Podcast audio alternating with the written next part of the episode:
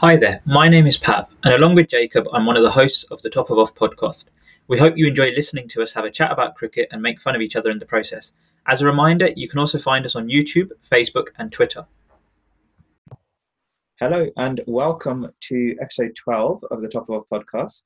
Um, and today we're going to be looking at the events of uh, the second day of the third test between England and the West Indies. And this is the deciding test as well. So without further ado, Jacob who will um, give us our overview of the day. Yeah, I've, I've actually written it today. Um, usually I just try and make it up. I don't know if you can tell, but I think our listeners and viewers deserve better. So I've, because I was awake at seven o'clock this morning because I couldn't sleep. So um, yeah, I've written one. So the day began with England's overnight batsmen resuming on 258 for four with Buttler on 56 and Pope on 91. Pope unfortunately failed to add to this total and make his second Test century, as while he was dropped off Shannon Gabriel's bowling, big West Indian paceman took matters into his own hands and bowled England's number five in his next over. England then went on to lose three wickets for 10 runs off 14 deliveries, if you include Pope's wicket, with Buttler being caught behind on 67 and Woakes chopping the ball onto his own stumps on one. Jofra Archer then became Kemar Roach's fourth and final victim of the day, caught behind on three off five balls, bringing Broad to the crease to partner Dom Bess. Not only did Broad stop the slide, but he channeled his inner all rounder to score England's joint third fastest 50 of all time in just 33 balls let's just, on a side note, take a look at the people he's on that list with. Only Ian Botham has scored a faster cent- a half century than Stuart Broad, one from 28 balls and one from 32. Broad is tied with Alan Lamb and Freddie Flintoff for that record. So on, yeah. only Ian Botham is better than Stuart Broad uh, over over 50 runs so Broad made the third fastest, joint third fastest 50 of all time in 33 balls before being caught in the deep by Blackwood. Anderson was then caught behind on 11, leaving Dom Bess on 18 not out of a battling 96 balls, and England 369 all out. Broad was once again the star early on in the West Indies' first innings, as he had the usually limpet like Kraigg Brathwaite caught behind on one, having bowled only three balls at him. Broad, interestingly, has taken a wicket in his first over at Old Trafford in four of his previous five innings there, which is quite impressive. Yeah. Campbell was given a second life. Uh, John Campbell, their other opener, was given a second life on 10 after having a simple catch behind dropped by Ben Stokes at slip in the fifth over, making Jimmy Anderson even more grumpy he went on to make an attractive 32 before being bounced out by Archer, leaving the West Indies 44 for 2. England kept a tight hold on the run rate, and the pressure began to tell on the Windies' fragile batting lineup in the 23rd over when Hope was caught behind off Anderson on 17, and then both Brooks and Chase fell within the next 10 overs, the former caught behind and the latter trapped LBW to leave the West Indies 73 for 5. Jermaine Blackwood and Jason Holder put up some resistance, but Blackwood was bowled by Chris Woakes on 26, with the Windies 110 for 6. Holder and Shane Dowrich survived a barrage of short balls, with Dowrich in particular looking extremely uncomfortable, until bad light brought the day's play to a close with the West Indies 137 for 6, trailing by 232 and still needing 33 tomorrow slash this morning as we're recording it to avoid the follow on. Yeah. Um, so good day for England. Um, very good day for England, actually. Uh, Interestingly, because it, it started really as, as looking like the West Indies yeah. kind of day.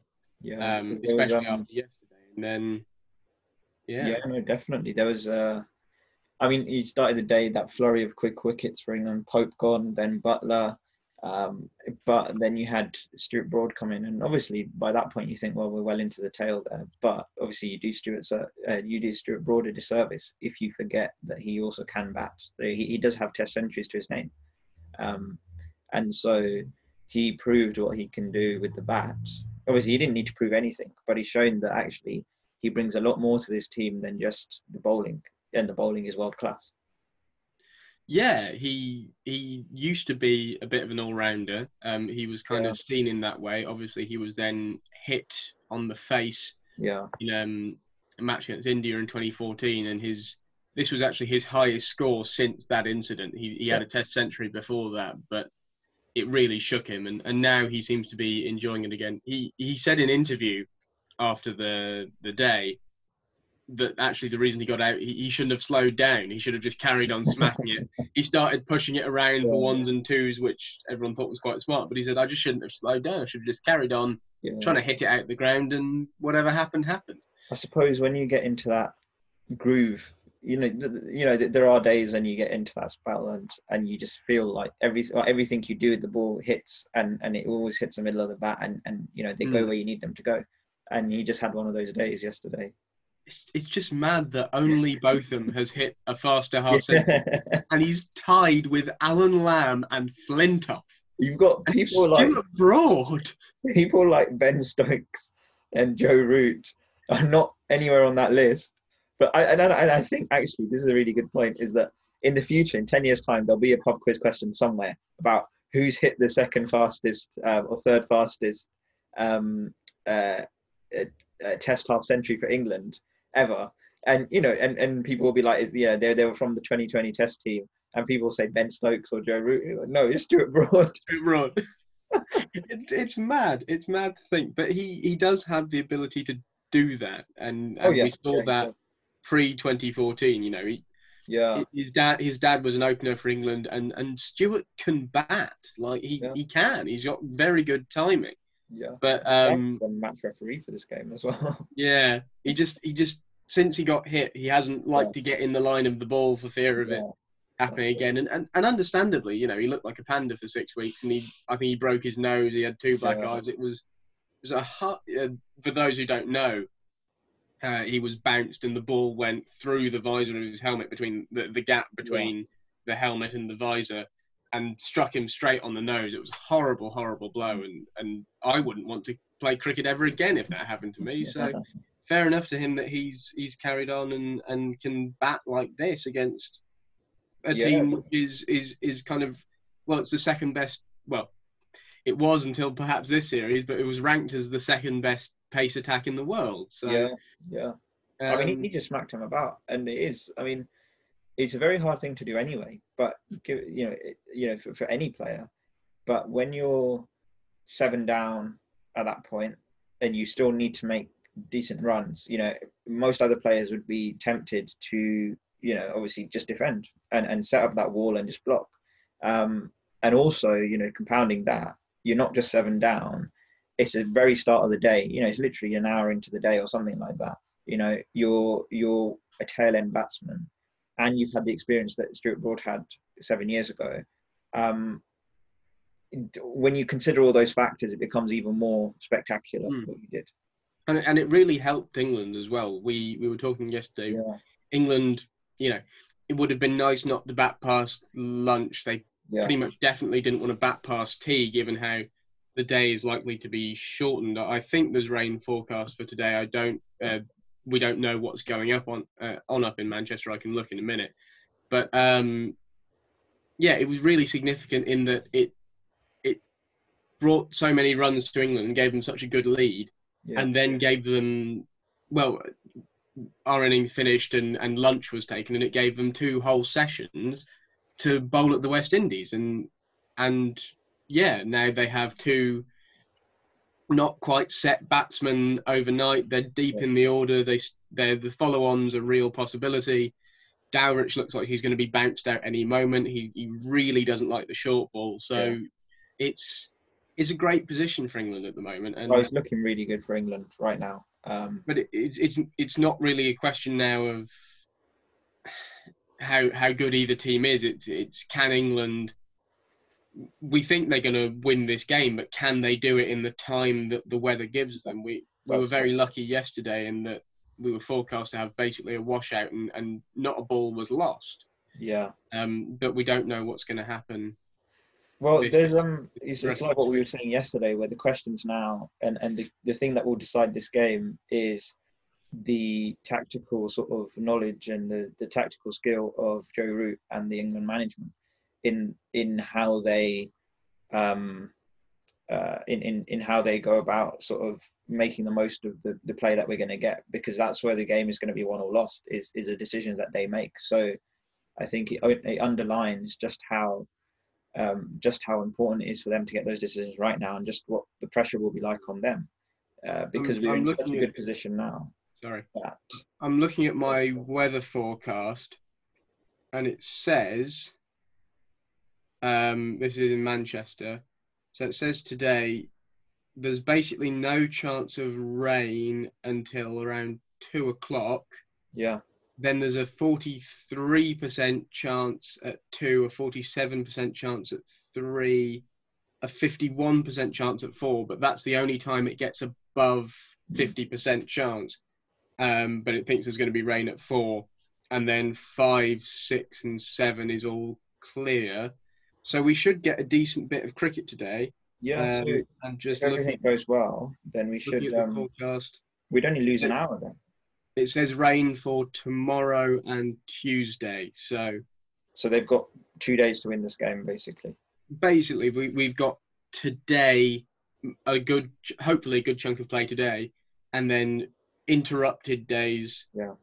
tomorrow um, and tuesday and then the fifth day would be wednesday and that's pretty clear so kind of two probably two and a half three days all in all yeah uh, um, well like two and a half days yeah the, tom- tomorrow and wednesday is probably going to get tuesday rather is going to get interrupted so the pressure is on for for England um, to to save this game because obviously a draw works in the West Indies' favour in terms of the series um, Mm. because it'll still be a drawn series, but they'll take this trophy back. Um, so yeah, so the pressure is all on England. here. It's, it's England's to lose really. That's that's the way to look at this game. Yeah, and hopefully they won't get ruined by the weather because that would be be very frustrating and, and kind of as as soon as they they get you know they had the Ashes Yeah. thing where they drew the series and then lost the you know the trophy went back to Australia and then we won in South Africa but now this could happen again we get a drawn series because Yeah. of the weather basically you know in, in the Ashes I'm not, I'm not saying that we should have won those Ashes because we played terribly at times but there was that one game which was drawn, which England were all set to win, but then a day got washed out and Australia held on for the draw. So it, it's it's getting it must be getting frustrating for this England team to turn up in the English summer and and have their chances of winning big series ruined by rain. Yeah, it must get frustrating because it's happened. Yeah, two summers in a row, as you said. Um, and it wouldn't be a very fitting end to the, test series that we've had because it's been thrilling so far. It's been brilliant, and I would like the third test to be in the vein of the of the, of the first two tests. You know, I would like it to be really, really engaging and have a day five finish as well. But you know, the rain could could damage that. But let's Yeah. um, let's appropriately enough, sorry, appropriately enough, it would be a very kind of damp end to this, to this yeah. very exciting series, and you know, hopefully, as you say, that can be avoided. Anyway, mo- moving on, as you you say. Moving on, yeah. Um, so, what happened to the West Indies openers and their top order? Because what we saw was them two down before 50, five down before 100. Um, it was a real sort of collapse of the West Indies batting line. I think it was they lost six for 107 or something like that. Um, so it was, you know, there, there was many wickets lost for not not a lot of gain. Um, and so the question has to be asked is what actually happened there? So was it just a day off for, for the openers? Or was it something deeper that, you know, the, the struggles that we anticipated they would have, um, you know, before this series, we've, we've now seen that they're having those struggles. I I think it is actually a, a, a deeper thing for the West Indies. I'm just going to get the scorecard up to confirm my suspicions, but it seems like other than Kraigg Brathwaite being lost early, which I think was the a, a big thing for England and a big turning point. Um, other than that, the innings was fairly typical from each of the West Indian batsmen, other than maybe Shamarh Brooks. Um, so Brathwaite uncharacteristically went early. Then Campbell has always had this problem of can get runs and can score fluently, but can't bat time. So he he batted 50 balls, 82 minutes, and had a strike rate of 64, which is a very good strike rate for a Test opener. But then he gets out. Um, and you could Yeah. see he was pushing forward and pushing forward, and then got bounced out by Archer. Very good bowling, but he, he you know, uh, it, to the extent that Andrew Strauss on the commentary predicted it, he said, "I think there's going to be a short one here," and then Archer bounced him. So, Yeah.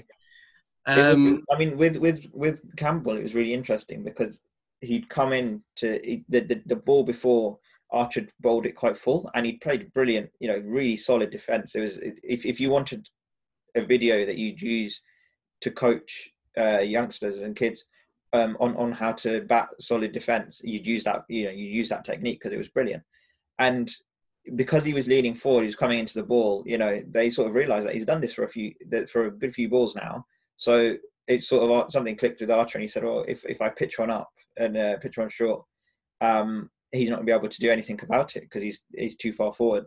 And Mm. that's what happened. and he just gloved it to Burns at Gully. So, and then Sh- Shai Hope um, sort of had a Joe Denly esque innings, 64 yeah. balls, 17 runs. And then, uh, in fairness to him, it was a beauty from Anderson. It was the sort of delivery we associate with him, this kind of late moving out swinger, which He was brilliant. Yeah, yeah, starts on the line of off stump, squares up the batsman, just takes Yeah. the edge. Um, Brooks got quite unlucky.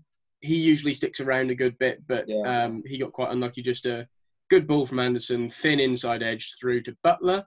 Can we talk about Chris Woakes' wicket? We Um, can, oh, yes, that was a oh, beaut.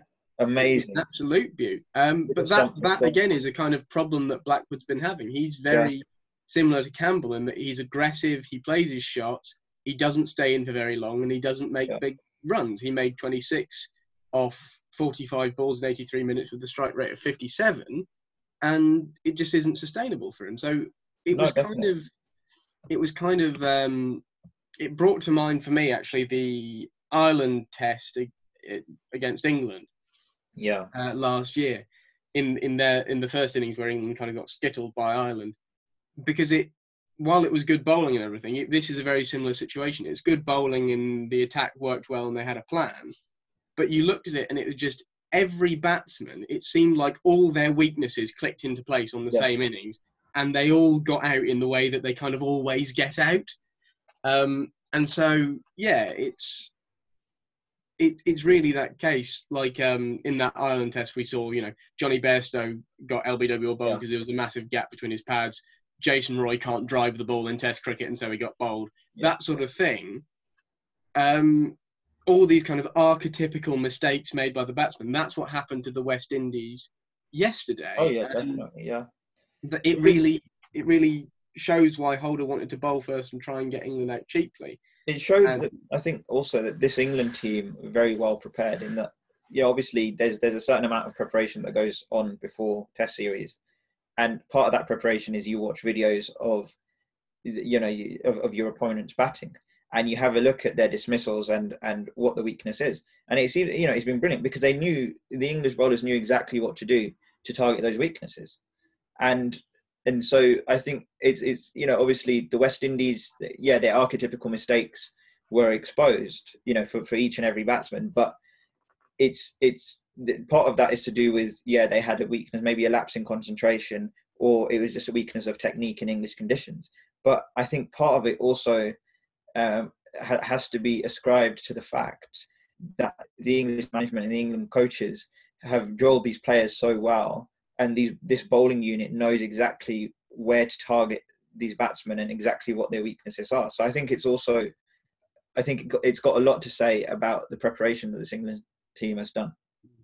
Well, I feel very bad for Shane Dowrich. I don't think he's going to last long today at all. Yeah, Um, and and the reason is the England have changed their tactic to him. It, it was kind of just put it on a length top of the stumps, and he gets LBW a couple of times, and and he got a pair in the last in the last game getting LBW, and and they you saw they started started with that plan, and he looked a bit more solid. He played some good Yeah. shots.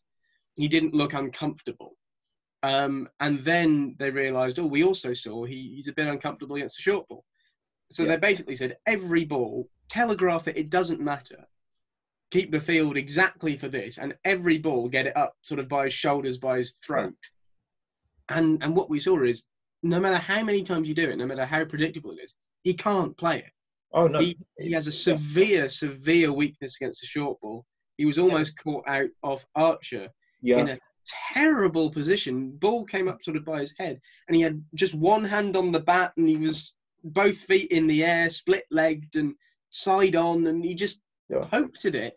And Rory Burns would have had to have been, you know, Spider Man to kind of flick and catch it in time, or, Yeah. or Ben Stokes. But, um, but I mean, yeah, there's, there's a lot to say there. That, that is, and that that shows um, what what they usually say about Test cricket, which is when you get out into the middle um, in a Test match, you know, specifically in a Test match, you you know you'd better hope that if you do have any weaknesses in your technique, they're not picked up on by by the bowlers because when you're out in the middle, there's nowhere to hide. The, yeah, the spotlight is on you in, in a more brutal way than it is in any other form of the game. And well, in, in any other sport really, because it's just you versus that bowler and, and, and that field. Um, and I, yeah, I do predict that they'll get Jofra on as well. And there will be some very, very hostile to Shane Dowrich. And they're just going to try and square him up and try and get Yeah, him, you know, try and get him to glove or, you know, to, to sort of edge one off. and and they're being they're being very disciplined in their attack of direction that they're not wasting bounces. He's, quite a short man, and they're not just sending them over his head. They're consistently getting them about shoulder neck height. Yeah. Um, and and I think Dowrich in the near future, you know, the next time the West Indies play, if he doesn't sort this out, he's going to have a very uncomfortable time. He's already having difficulty with the gloves uh, at Yeah. the moment in England, and he's dropping a lot. But he's with the bat, he's going to have a significantly uncomfortable time because he's not going to take the short ball on. He ca- he can't take Yeah. it on effectively. He doesn't really get out the way effectively. So I think he's going to have a very torrid time today and against whoever the West Indies play next because he's going to get bounced repeatedly and Yeah. just every ball is going to be at his head. Oh yeah, Um, this is this is now a weakness that's been glaringly exposed, and every other Test team in the world will have a look at this and say, "Well, Hmm. this is how we target him. This is this is his key." Um, and so, I yeah, it, you know, the only thing for him to do is well, in this innings, there's not much you can do because you're out in the middle now. There's you know you can't change that technique. But over this, you know, over the next few months, because they don't play another Test series for a while, so he's got a few months. He needs to get into the nets and sort this out. You know, and there needs to be some serious work done against against the uh, short balls. And one other point to add is Shane Dowrich. I think his his height also doesn't help him with short balls in that it's much less taxing on a bowl on, on, on a bowling side to bowl short balls at him because he's shorter. So you know you don't need to pitch it as as as short as you would need to do for someone like Jason Holder. Um, and and so they can bowl a little bit fuller. Um, obviously not full, but they can bowl a little bit fuller and it will still you know reach neck or head height and so it's much less taxing on the bowlers which means there can be more spells of this hostile short ball um, and it's it's harder to pick up that length. Is it going to kind of come at my ribs? Is it going to come at my pads? Um, is it shaving the top of the stumps? Because it, it can be a bit, especially if he gets on a pitch with some uneven bounce, when some of them are going to stay low and some of them are going to Yeah. rocket up by his face. Then he's going to have a real problem. We we saw it with Burns in the Ashes, and he's sourced it out quite well. He got out a Yeah. couple of times because he was a bit of a compulsive hook shot player. yeah. Um, are you trying to not- be in both of them too much yeah, um, and he, he got caught a couple of times, and now he Yeah. just quite nicely ducks out of the way of the ball. And and Dowrich has to learn a way either of taking the short ball on or effectively getting out the way of it because just he's all in a muddle at the moment. yeah no definitely. And i've I, yeah i think the, the example of rory burns are really interesting because he had weaknesses that were exposed. And he went you know this is one of the stories before this series was how he went away in, in the gap that england had between the ashes and their winter tours and you know worked really hard in the nets to sort them out. And the next time he came out um, especially especially in south africa he was able to sort it Yeah, absolutely. Um, sorry, I'm just plugging my laptop charger in for, for our YouTube viewers who can see me doing it. Uh, there we go, because it's about to die. So he's fallen off his chair that's what's actually happened yeah, I'm, I've, I'm I'm actually heavily drunk at 10:15 in the morning, and I've collapsed off my chair. But well, it no, is um, on a sunday I, I think it showed it, what what yesterday showed really was how much this West Indies team relies on their bowling attack oh yeah, yeah, and how wrong things go for them when the bowling attack, at, you know, is tired and beaten up, yeah. and they don't have the depth that they need. And West imagine are if a this, team which who who are very good in low scoring contests, and Mm. they can you know they can they can really do well in low scoring contests where it's very gritty and attritional. But as soon as you get a team, you know, as soon as their bowling attack doesn't work, you know, um, then yeah, then as you said, they're exposed, and you can't have a test side who's who relies so heavily on their bowling attack because you know obviously in, in, bowlers win win series, but you need you need to put runs on board, and if you come- if you come up against a team who have the quality of batsmen, obviously I'm not saying England do, but if you come up against a team who have batsmen of the quality that aren't going to get out easily, or if you come up against you know against a team or you have a day like like they have in this in this series where your bowlers aren't are tired and they're not um, they're not performing to the standard that they should be, you're going to struggle because then you have nothing to fall back on. You need to have runs as well. yeah, I, I mean, the the the the good thing about having a great bowling attack, which the West Indies do, is that it buys you a certain amount of flexibility in, in your batting.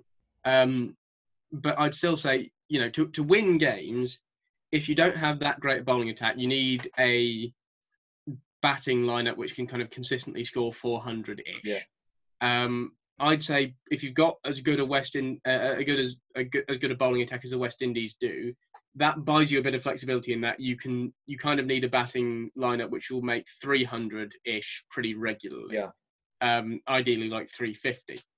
Yeah. Unfortunately, the West Indies are in this situation where um, they've got this great bowling attack, but they're getting tired out. They don't have depth in it, Yeah. and then they have a load of batsmen who, in domestic cricket, not even in Test cricket, are averaging in the 30s, and uh, a batting lineup which, on a good day, will make 350, but on the regular will make about 200, 250 yeah. and that's just not enough to win games. They looked really good in this first test, but they've got more and more tired. Imagine if this was a five test series. By the end of the series, they'd be worn out. Oh, it would be yeah. No, it, it Um, just wouldn't. It wouldn't work.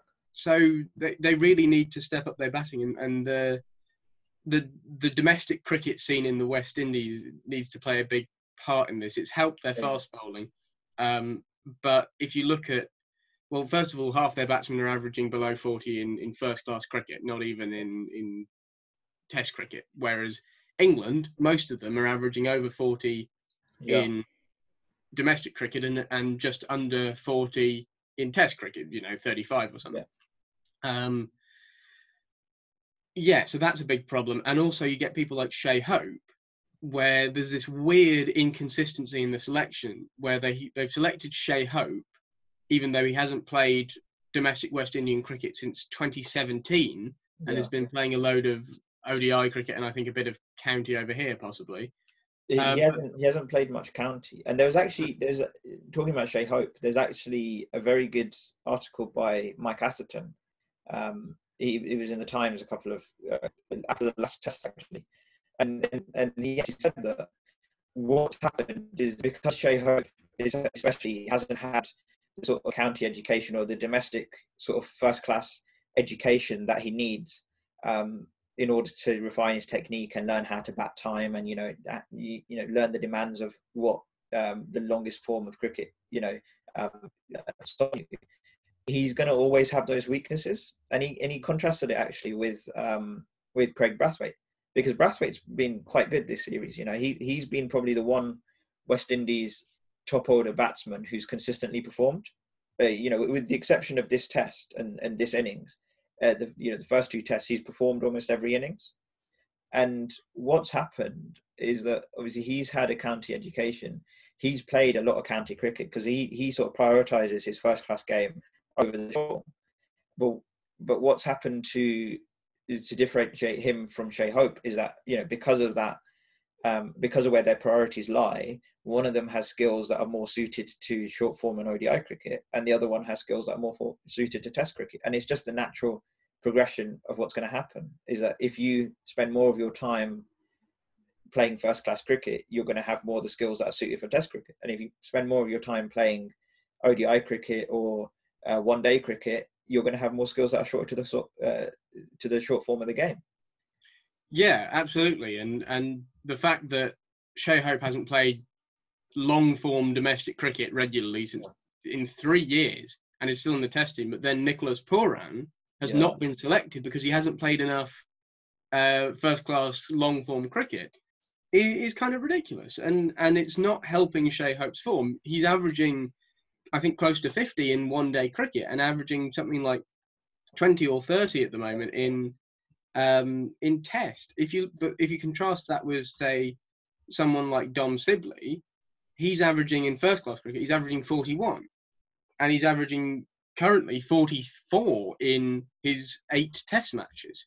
That's yeah. early in his career, but I'll I'll take a look at Joe Root, for example, who even though he's not in the best of form, in first class cricket he's averaging 48, and he's averaging 48 across his career in test matches.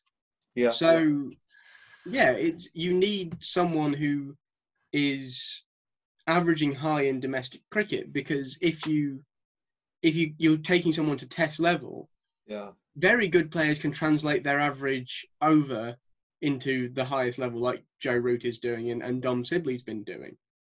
But it's very rare to find someone like Sibley so far with a higher average in Test cricket than they have in their first class game. So if you're selecting people who are averaging 34, 35 in domestic cricket, it's it's unlikely they'll average more than that in test cricket and, and far more likely they'll end up averaging close to 30, 28, 29. Yeah, definitely. Um, which is a big problem. I think, I think the other thing to say is that there's um obviously there's you know the financial and practical um reasons why Shai Hope is prioritizing his short form game. You know, that's and, and, and we have to talk about that and and well we have to recognize that at, at the very least.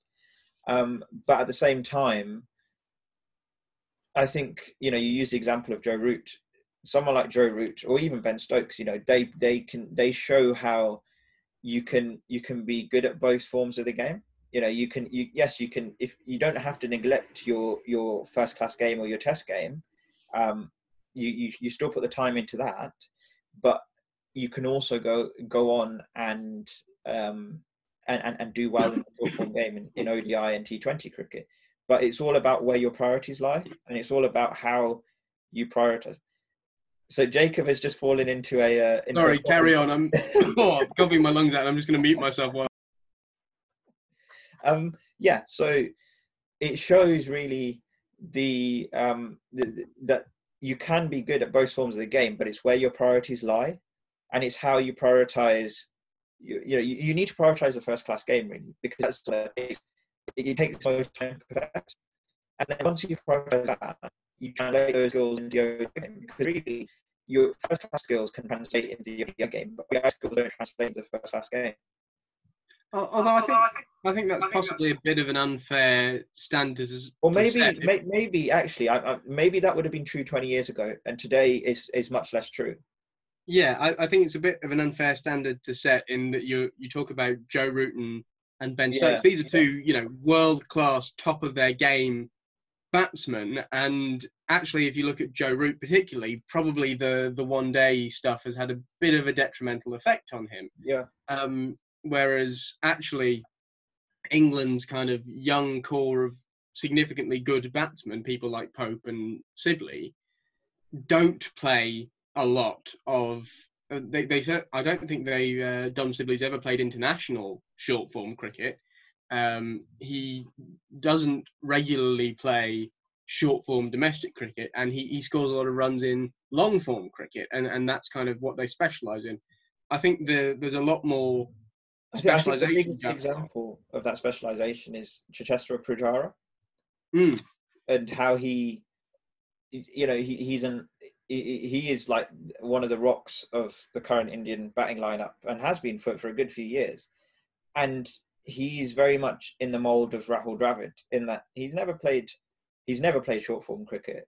He doesn't have any interest in playing short form cricket. His specialism and his and, and the key to his game is that he spends so long perfecting his technique in first class cricket, and he can bat for days. Kraigg Brathwaite's another example of that, and and I think there is a lot more specialization going on, which leads to the debate about kind of having the separate squads, which is starting to happen now, and I think that's a good development. The Indians have been getting this right for a very long time. If you look at their um, their T20 and Test teams, Yeah.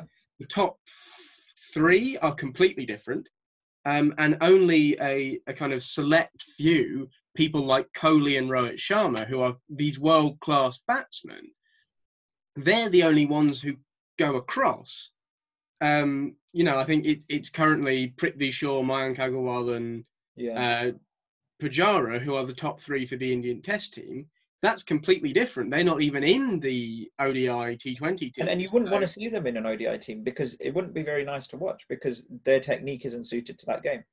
Yeah, other than maybe Prithvi Shaw, he he Yeah, yeah. has done a bit of. He was under 19 captain, wasn't he, at the ODI World Cup? And I think so. Yeah. yeah, he he's he's a- just an all-round great player, and but he's young and he's kind of developing, and, and I think they're channeling him into this Test opener role, and And I, I, I it's think good to see that separation. I think the other thing to say is that there's it's not just India that are doing that now. Australia have started. We've you know, started.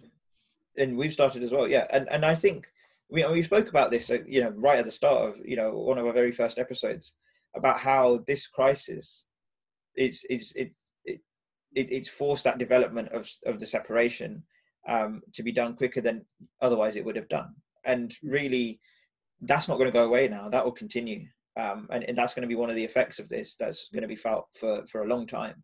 Um, but I mean, you can see that as well. That you have a totally different ODI setup for England. Um, if, we, if we talk in England's case, you have a totally different ODI setup, and you have a select few, as you said, Archer, um, Mark Wood, possibly uh, Ben Stokes, and Joe Root. And those would be it. That that I wouldn't include Joe Root in that. You Keep Joe Root Joe Root? Just Yeah. on the Uh, yeah, but you, yeah, you've got that select few, four players there, three or four players who can switch between both and, and play, you know, in, in either, and they're the ones who will stay stay behind at the end of a Test series on tour uh, and wait to the ODI series, and, and everyone else go, goes home because they've done their done their bit in, in the Test matches, and that's where they've been selected because that's where their form is. And I think that I think that once we start doing this, you know, and, and once it starts happening regularly, especially abroad, we're going to look back and think, why didn't we do this before? It's going to be one of those developments that's going to be looked at in 10 years' time. Like, why did it take us so long to do this? Because it, it's so self evident um, when, when you actually start doing it. And it, because, yeah, and, and you actually appreciate how different the two, the two forms of the game are. Hmm. Well, the, the big three have always kind of been the indicator of, of where the game is going: Yeah. Australia, India, and England. And if you if you look at their their selection, two of the big three, us and India, have a completely different top three than they do in uh, in in tests than they do in ODI T20. So their their top three in the in the test team don't really feature even in the ODI T20 team. Yeah. Um, Australia, they have two of their top three don't. Um, uh, no, only only one of them. Marnus is in the the ODI T20 team, Yeah. but they have a very different looking top three in the sense of the order of them. Mm. But the the reason they have a more similar top three than the other two is because they have people like Warner, Smith, Marnus, who are these three absolutely top class, can bat in any format batsmen. They're very lucky in that. Um, so, you know, Warner is a fantastic T20 ODI opener and a good test opener, and, and Steve Smith can play anywhere he pleases, really. He, can, he just has to ask. Yeah. So the Australians are kind of blessed in that, but the general direction of the game is that separation between the, the test batting lineup and the short form batting lineup. Yeah. No, definitely. Um, there's, yeah, there's going to be a, um, there's going to be a separation. Um, Anyway, from uh, from talking about the evolution of the game to discussing how it's falling behind. Yes, yes, we need to discuss this. So, right, the fir- there's there's two there's two there's two bits to this, and I think um, I think in in the interest of time that we have, it's probably worth um, discussing them both together. The first is no balls and how there were many in, uh, instances, not just yesterday, but throughout this series of no balls not being caught. Um, and and you know in in the replays they're shown as no balls but for some reason they can't be called as them afterwards um, even though the technology is there to do that and the second thing is is bad light you know and this is something that's really really annoyed me. The the last two days of this game and the Southampton test as well and even even in the last test you know there was there was some bits of this that bad light has ended days early or not let days start early um, or you know not let days start on time. And it's just why in the modern game are we are we still stopping for light? And you know there's there's some arguments made by uh, by people that it's part of the game and it's you know and, and this is just how the game is done you know it, it adds that strategic element to the game. But I, I, I genuinely think that it doesn't it takes away from the game.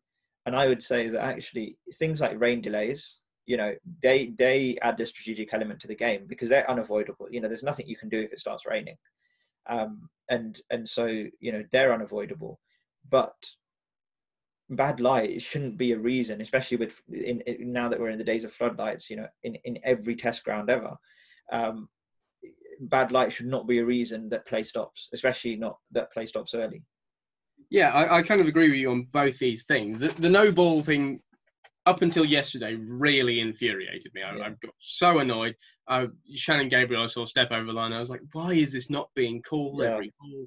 First of all, it, it doesn't help the batsman because it it's runs that they've missed, extra runs from from the no ball, and also, you know, it's only called if they get a wicket, so the the yeah. bowler's getting that kind of unfair advantage, the extra yard of pace. Um, and also, it doesn't help the bowler in that they don't know that they're doing it wrong. They can't, you can't see your foot when you're bowling. You don't know that you're stepping over the line. So they don't know that they're doing it. And then they keep the same rhythm and run up. And then they get a wicket. And oh, shock horror, he's a yard over the line because. Um, the umpire hasn't called it. That really annoyed me until yesterday when I heard that the ICC have announced they're actually fixing it. They're actually doing oh, it. There will be a fourth umpire at every game who watches the line with the technology they have and will be in the standing umpire's ear, and every time there's no ball, call it. Um, and, and so, I mean, we, we do we do tend to criticise the ICC quite a bit, and and there, you know there's been a lot of criticism given over the last ten years, especially to the ICC, um, and I'm sure we'll we'll do much more of that criticism um, in, in this podcast, as, you know, in, in the future. But on, on on matters like that, I think they have to be commended because that is, is a very quick change, and also not just on matters like that, but the, speed that the ICC has adapted to, and and and also in individual boards have adapted to the current situation and tried, you know, to get Test cricket on. Because in, in the UK, Test cricket, this Test series was the first international sporting event anywhere in the world.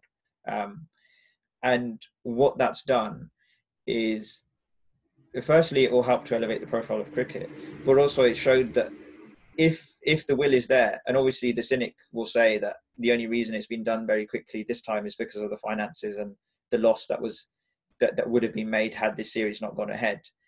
Um, but it does show, you know, if you're looking optimistically at the way that the ICC can adapt very quickly, the the regulations on um, how how to shine the ball now that you can't use saliva, you know, the the biosecure protocols, all of this sort of stuff, really really shows that if the will is there and if if they focused on everything like like they do at the speed that they did this cricket internationally as as a sport would be in a much better place.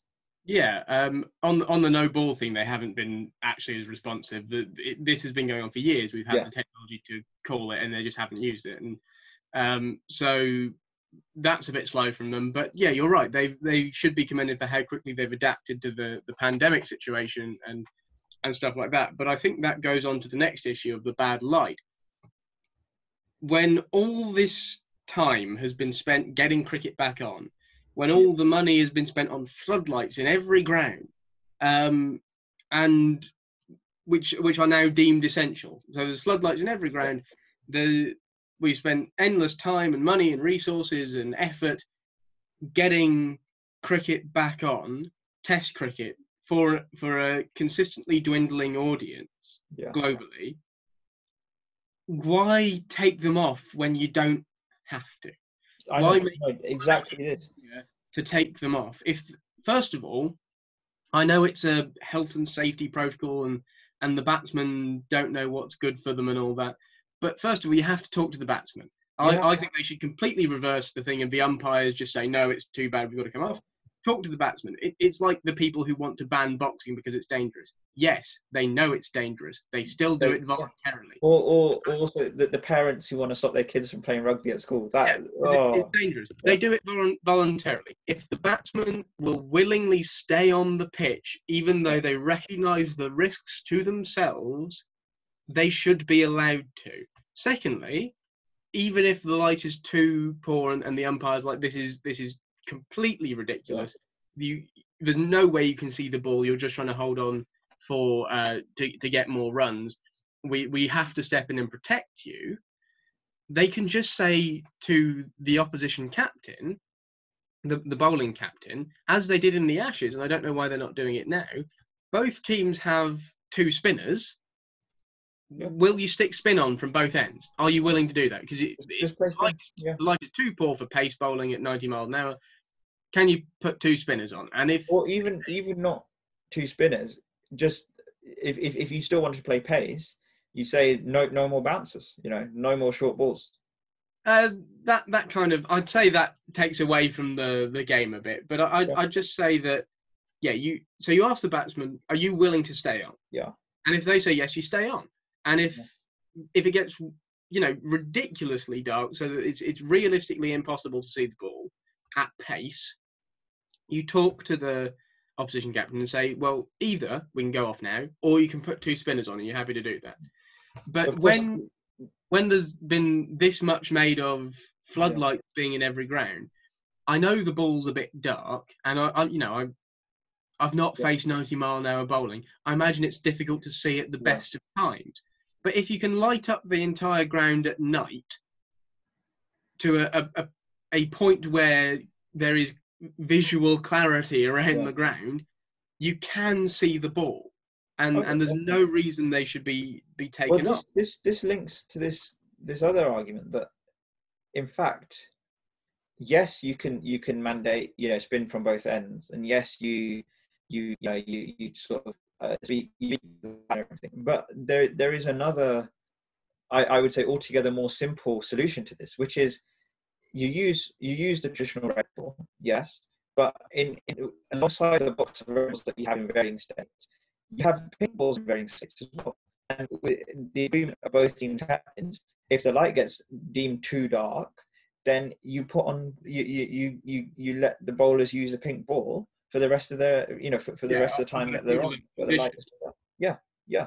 Yeah, And I- I mean, and how how it's, it's it's such a simple solution. You know, it's it's literally four more balls in in, in, in that sort of that, that that you have to supply, and there, there's no Yeah. reason why it can't be done. just let just let even if you have to get an independent group in or something to do it or just let the teams use them in the nets for a bit let them smack around these pink Yeah. balls a bit you know obviously you've got to look at them make sure they haven't been tampered with but just give give them to a team maybe with someone supervising Yeah. to hit them around in the nets a bit to, until they get to a very varying state of condition Yeah. you know have one on for three or four overs have one on for 20 and so on Yeah. and just keep these in in the spare ball box and and bring on a pink ball and effectively play a day night test. And- also play more day night tests then you don't come off the bat Exactly.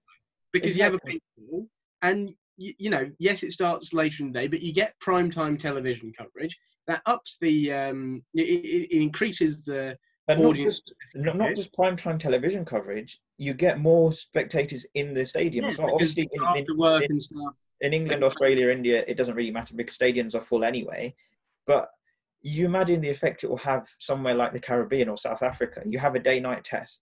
Hmm. You know, the, the, the audiences you would get who are now don't, you know, obviously the, the reasons that they would have to not go to test matches before, given that they're all in the day, are now no longer there. So they're going to go.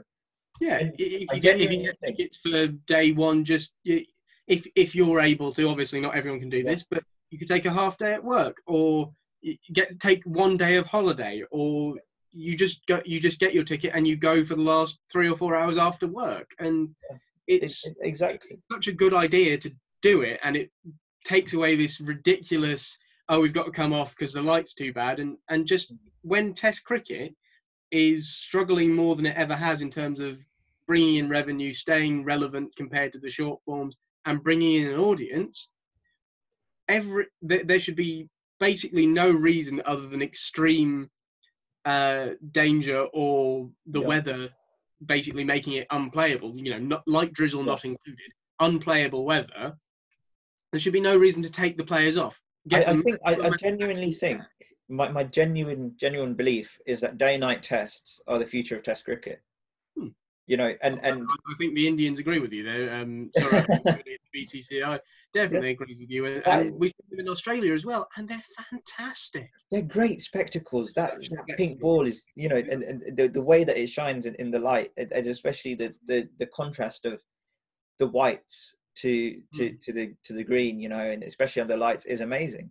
Well, And I, I, I think that in 10 years time i mean this is my prediction i don't know obviously we, we're very we're proved wrong very often but my prediction is that i, I do think that in 10 years time we will see the, if not the majority then a, a, a you know a very sizable percentage of of test series and test matches that go on in the world will be predominantly um day night matches Hmm. and I, I, I, think, I think that's true. I do um, genuinely think that's a good thing There's, been some, you know, obviously India and Australia are the pioneers of this. yeah Uh, there was a day-night test last time we were in Australia in the Ashes, oh, and yeah. it was excellent. And um, you know, a, a special shout out to my biggest cricketing man Mi- Mitchell Starc. Um, he, it looked just great with him, big left arm oh, pacer, it's amazing yeah swinging the ball, and what it It- does it brings it brings some of that sort of excitement of of the short forms you know when they're played the light especially t20 games when they're played at night it brings some of that excitement to test cricket. So you no longer see it as it's just all one of the key things it does there are fundamental, fundamental there are big differences in the way the game's played if it's a day night game. But one of the big things that it does and one of the key things that it does is it helps to change the image of test cricket. So no longer is it a stuffy game that's played during the day. You now have this exciting game that you play under the lights you know everything is lit up Eh, you know it's it's it's and you got this really bright pink ball it's you know it just it just looks spectacular and that Yeah. helps draw people in yeah, there's there's nothing better than seeing a, a day-night test in, you know, at the at the um, at the WACA or or the Yeah. Gabba or something like that, or in in India at one of the the big Yeah. stadiums there, because it's, it's just so built for that, and it's it's Oh, it's amazing. And I mean, Um, even, even in the UK, we've had one day night test in the UK, which is the one at Edgbaston against the West Indies last time they were here. And I do, I would like to see more because that was, I mean, it was quite a successful game, that one at Edgbaston. I mean, yeah, it wasn't fully dark because it's an English summer and it doesn't, you know, it doesn't get dark at 8 p.m. here. Um, but you still, even when it's when it's the sky is becoming darker, when it's evening, you have this under the lights. You still have the pink ball. It still looks pretty good, and it's and you know it does draw people into the game. Yeah, it's not it's not the uh, the uh, MCG, but it is it is Yeah. good. Um, okay, well, it, it, play play starts in 15 minutes, so Yes, it does. Um, right, one last thing that we will discuss, and then yes, and then we have to get then we go and watch the cricket, which is kind of our job now. Um, so there has been news from a small island off the coast of Scotland uh, called Iona that an opera about the Cricket World Cup final has been produced by by I think I think it's two school teachers um, while they've been in lockdown, and um, I have heard I mean because they played it on TMS yesterday. I have heard a uh, one of the songs from that from from that opera, and it sounds pretty good actually. Um, and they've got it's, it's it's a one act opera, but it's got about 10, 10 or twelve songs, something like that, and it's the whole World Cup final. Um, that's pretty cool. I, I, I do think that, that I, I would like to listen to that when, when they release it to the general public. Um, and also, I mean, it would be great to get the the guys who wrote that. I think I think two I think Alice and Jane or something like that, two school teachers who wrote that. Um, it would be great to get them on and, and talk about that. Yeah, So- if, you're listening, please come on. Um, we'll, we'll we'll try and you know f- find out if we can contact you or something. yeah. Uh, we, we've just been talking about how to make cricket this kind of nighttime, cooler, Yeah. a middle class game, and they would just said, "Oh, darling, there's an opera about it." So may- maybe Um, that's not, you know, is it, yeah, it- yeah. a bit They're, they're contrary to two, two image, but- different spectrums. but yeah. it, it's the the extreme end of cricket, and it, I, I think I think it's it's very funny. It's fantastic. I do. Um, I, I, think it's shows- great.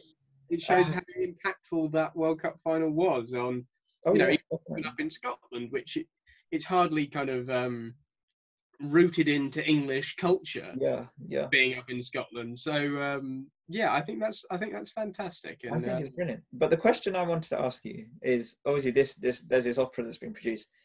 So thinking about cricket in wider media, um, so I'm talking films, songs, etc. What's your favourite example of, of a cricket themed or, or cricket being featured in, in, in wider media? Um, I think in terms of cricketing songs, you can't get much better than he bowls to the left, he bowls to the right. Mitchell Johnson, his bowling is we won't say it. Um, and then, yeah, that that's a good one. And then he destroys you in the 2013 Ashes, and, Yeah. and you get, get very, very quiet. But um, Well, he literally um, he, he literally went like that. Yeah, yeah, When he he, didn't bowl to the left, he didn't bowl to the right, he bowled straight at the middle stump and smashed it out the ground. and then and Anyway. then told you to, to shush. Yeah. anyway, um, so I, I'm not sure there are that many kind of great cricketing songs Yeah. outside of band chants and so on. There are some really good films? chants. In terms of films, um, I, I, I'm going to go with actually not a film but a TV series. Yeah. Amazon Prime's The Test um, Yeah. about the Australian cricket team and their kind of road from the ball tampering scandal up to last year's Ashes is a fantastic Oh, it's amazing. Great Even insight. if the- even the- if you don't know much about cricket, oh yeah, one of those. is one of those series that it, it, it's like a, it- it does what any good sports documentary or any documentary really does is that it caters to beginners as well. So it doesn't assume that you know about cricket. It will it will introduce you to what happened. You know, it will introduce you to what happened in 2018 with the, with the ball tampering. It'll introduce you to key players, you know, and the, and the key figures in that. Um, and it will introduce you to to some of the theories behind cricket. So there's an episode uh, where it features on uh, it focuses on when Steve Smith got concussed by Jofra Archer in the um in, in, in the Ashes last year, and they, they explain this theory of bowling and what happened and Hughes and what happened there. Very tragic. They do all that before they um uh, before you actually get into the in, into the episode as a whole, so that you know what's actually happened. yeah, it, it's a fantastic series, and and I think it's definitely one one to watch for any anyone kind of vaguely interested. Um, I really hope that's not a one-off. I hope they start doing it. Yeah, it would be great to see it done with England. Um, Well, there was so so the the, the, the rumors are, sorry, carry Um, on. Oh, the rumors are that there was um, actually the, the England team were actually approached both before the World Cup uh, by Amazon saying, "Can we follow your ODI team?" And they said no. Um, and then they were approached by um, uh, by, by Amazon again before the Ashes series to say, "Can we can we uh, follow your test team?" And the ECB said no again. Oh, Um, so had it had that had had they said yes, it would have been about it would have been at the English teams and not and not um not the Australian. I, I think it would be in ter- in terms of the general fanboying. It would be really interesting to see that kind of as an alternate series between Ashes series. Um, so follow England over two years, Australia, and just kind oh, of that would be that would be amazing. Yeah, and it Or- culminates in this sort of in, in the Ashes. Oh, or if we if we want to extend it, you know, if we want to be good for the game and extend it beyond um, the the big three, yeah, I, I think it'd be really nice to see stuff about pretty much every test playing nation, a, a Oh, series fun. Yeah. You know, England going into the next Ashes, India going into maybe their their famous kind of Christmas test series against Australia every other year, and um, the West Indies going into various places. Uh, cricket returning to Pakistan, that would be a fantastic one. If we ever get there, fingers crossed. The first uh, for oh, I can't I can't think how many years. thirteen years or something. Well, the first India Pakistan Test series. Oh yeah, yeah, that Um, that would be unbelievable. But you know, all this stuff. There's great documentaries to be made in that vein, and and they got it so right with the Australian one. Oh yeah, definitely. Um, you know, South Africa as well. They they got it so right with all this stuff that I, I think it would be really interesting to see as many teams as possible kind of mapped along a couple of years by Amazon, and and I think it would get well. The the test got you know millions of views, and I, Oh, I it, it was yeah, it was such a hit, and I especially in Australia. Yeah. would be success from success from success. So that would be really lovely to see. Right. So the um the the uh, test that well day day three starts in ten minutes. So let's finish with our player of the day and what describe the day. Okay, so uh, star player for the West Indies, um, Kemar Roach taking four. I think he he's bowled better and better throughout the series. Uh, we oh we didn't mention it actually. He became um, in the last innings the first West Indian bowler to reach 200 Test wickets since Curtly Ambrose in 1994. Yeah. and he's done it at a fair fair lick as well. He's uh, he's not played that many Test matches. Obviously, he's a bit older now, but he could well carry on. And if he manages to play 50 more matches or so on, he could he could end up it well up that list of West Indian greats. He's a very good bowler, Definitely. and um, he's my man of the match, well, man of the the day for the West Indies. Um, Stuart Broad's got to be my my man of the oh, it was it was a Stuart Broad day. Yeah. um, be, becoming, you know, up there with Botham and Flintoff in, in the world of test all rounders is, is one thing, and then getting rid of Kraigg Brathwaite, which I think was possibly the most um, significant wicket of Oh, the yeah. day in terms of uh, England's bowling. yeah, because he, he was the biggest threat. Yeah. Moment of the day. Chris Woakes knocking Blackwood's middle pole out of the Oh, ground. So amazing. Such a beauty. Such a beauty. I, I have to admit, I did watch that on repeat a good few times. You know, it- oh, so nice. it, it was a fantastic ball, and what made it even better was that um, the commentators on the TV just just weren't paying attention. They were kind of chatting as it happened, and Because then they it just of happened out of nowhere. It Yeah. wasn't looking like that dangerous of a spell, and then Yeah. suddenly he just kept one straight. And then they just- kind of turned around and went, "Oh, he, he's bowled it." and I, I just you could if if you live anywhere near me, you can hear me in the sitting room saying, "Bowled yeah." So you know, it, it was a fantastic moment. oh, And um, word to describe the day: um, rampant. The Yeah. rampant lions that are England, to, to use a cliche. Um, England's day, absolutely, and they played fantastically. And let's see if they can go on, crack on, win the test, win the series, and win the trophy. Come on, boys! Definitely. Um, my so my star player, I agree with you. The West Indies, I would say Kemar Roach because he's yeah he bowled brilliantly, um, and he's been a real bright spark in what was otherwise quite a you know not a very good day for the West Indies. Um, I would say though, I mean Stuart Broad, yes, it was amazing yesterday. It was Stuart Broad's day, um, so I do want to I do want to say that he was my star player. However, since you've already mentioned him, and I agree there, I thought actually I'd use my star player to mention someone else, which is Jofra. In that, obviously, Jofra came back, took a wicket with everything that's happened. To come back like that, and it almost looked like it didn't affect him. You know, he didn't. He didn't change anything. You know, because he did what has what success before, and it shows that. I mean, obviously, we don't know what it's like inside that training camp. Inside that camp, we don't know what he's like personally. You know, what effects it's had on him. Um, but you know, it seems on, on the pitch at least like he's not going to let it affect him. So, so Jofra just for sheer resilience um, uh, over the course of the day, really. Um, I'd, I'd say he's my star player for England. And then my moment of the day, uh, I would say when he hit that six over um, Jason Holder's head.